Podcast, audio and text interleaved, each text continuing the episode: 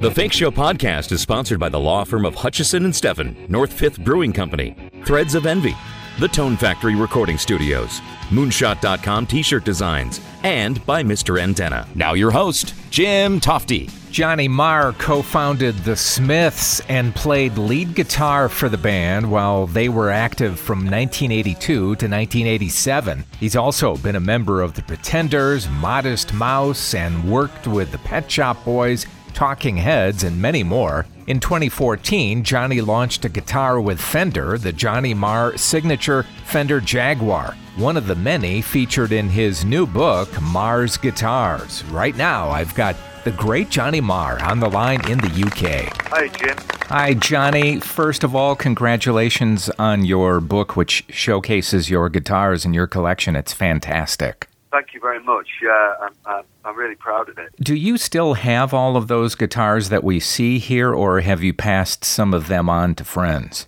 Uh, I, I own all the guitars except for there's the two that I'd given to Noel Gallagher.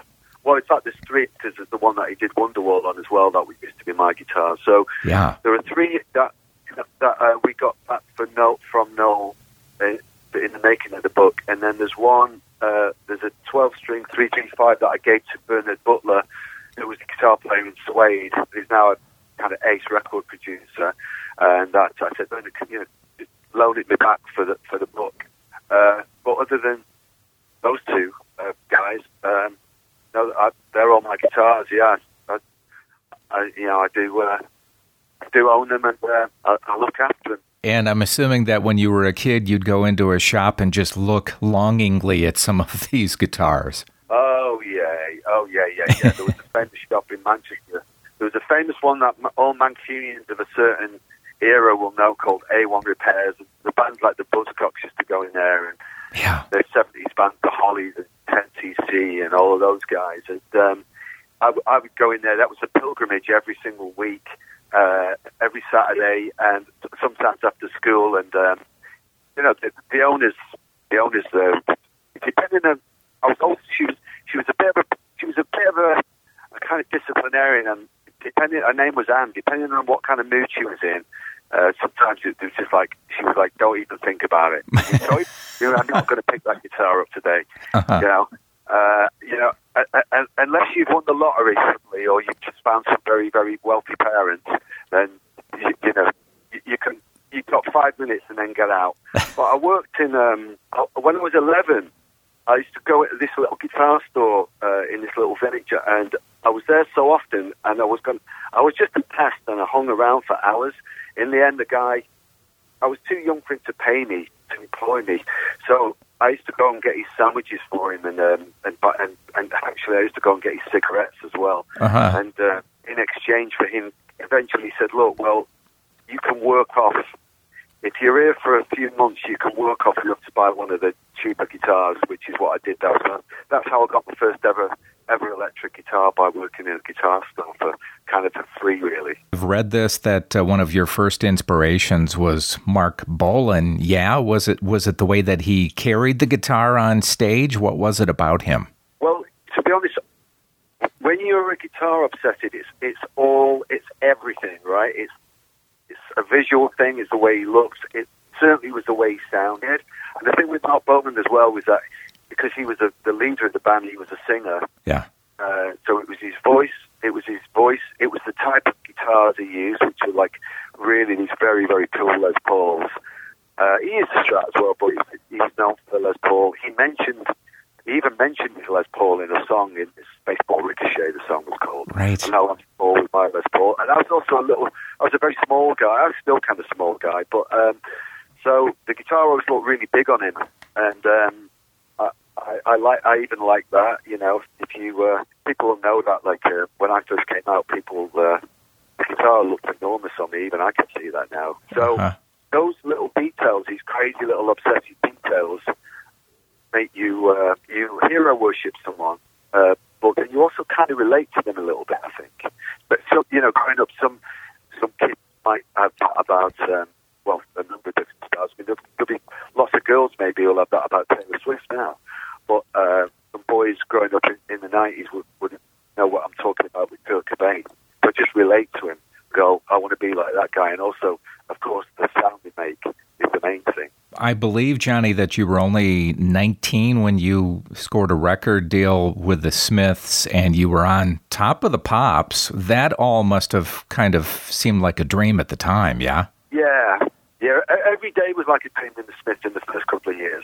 A good dream. Right. And what was the guitar that you used on top of the pops? Was that your guitar? Because I've seen video of that. Actually, funny enough, the guitar the very first one I used on Top of the Pops, I borrowed for that night from um, Phil Manzanera from Roxy Music. And uh, I tried to get it for the book, but he, he no longer has it, which was, uh, that's the only, the only uh, kind of one that got away a little bit. I never owned one, but I was already playing a Rickenbacker. I'd, I'd written the, the song This Charming Man on a Rickenbacker, and, but I just heard the, by then we were sort of getting well known. That you know that's why we're on the television. And um, a guy I knew said, "Hey, listen, Phil Manzanera's got a Rickenbacker," and I said, "Oh, I know. It's a, it's a Sunburst one." And uh, so I was really excited because also I was a Roxy Music fan, so to be using Phil Manzanera's guitar on the television was like yeah. a dead cool thing. When a band is just starting out, like yours was then, how much discussion was there about what image that you should have?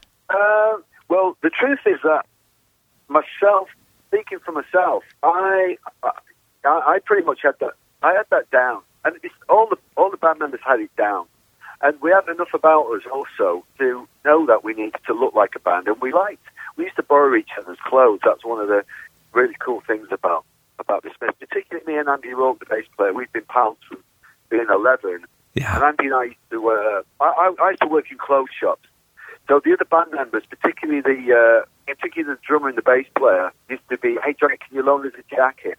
I, I used to do that for quite a few of my pals in town because I used to work in these shops. I wasn't supposed to be doing it, but uh, my bosses weren't too happy about it, and um, but, you know that, that's how I that's how I made the money. The image that's how I made the money to buy my first real Les Paul, which is in in the guitar book. It's the first page of, of the guitar book that Les Paul I made uh, I made the money for to buy that guitar from selling clothes.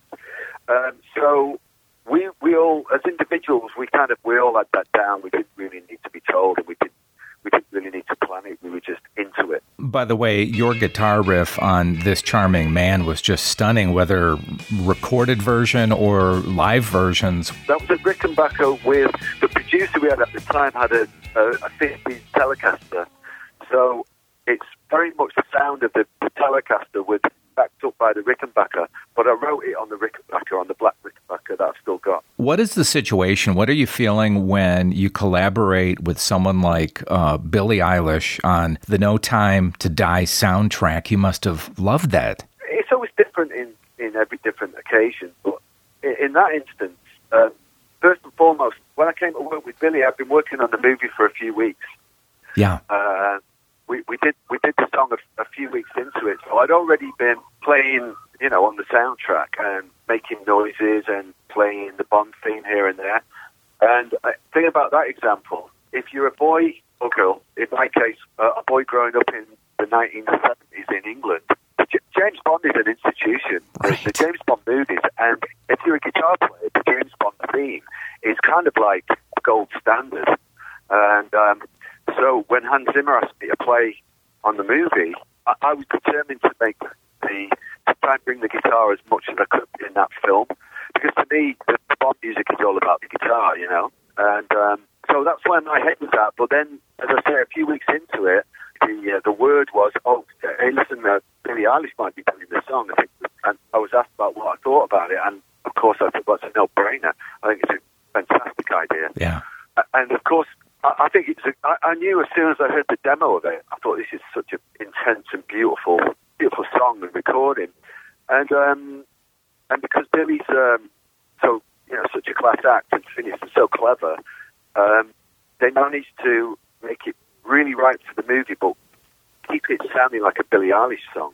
But over orchestrate that stuff. You know, it, it, still sounds like a Billie Eilish song. It's perfect. That's well said. Uh, Johnny's book, Marr's Guitars, is available wherever books are sold, and I hope you're doing well on the road and everything else going forward. I really enjoyed this, Johnny. Oh, no, thank you. Nice talking glad you like the book. It is a beautiful book, and not just one that guitar players will love. We didn't talk about Johnny's relationship with Morrissey because, frankly, there isn't one. The two haven't spoken for at least 15 years, though he does miss his good friend and co founder of the Smiths, Andy Rourke, to this day. Well, that finishes this episode of the Fake Show podcast. I'm Jim Tofte. Thanks so much for listening. I'll see you next time. Listen to The Fake Show anywhere on SoundCloud, Stitcher, iTunes, and thefakeshow.com.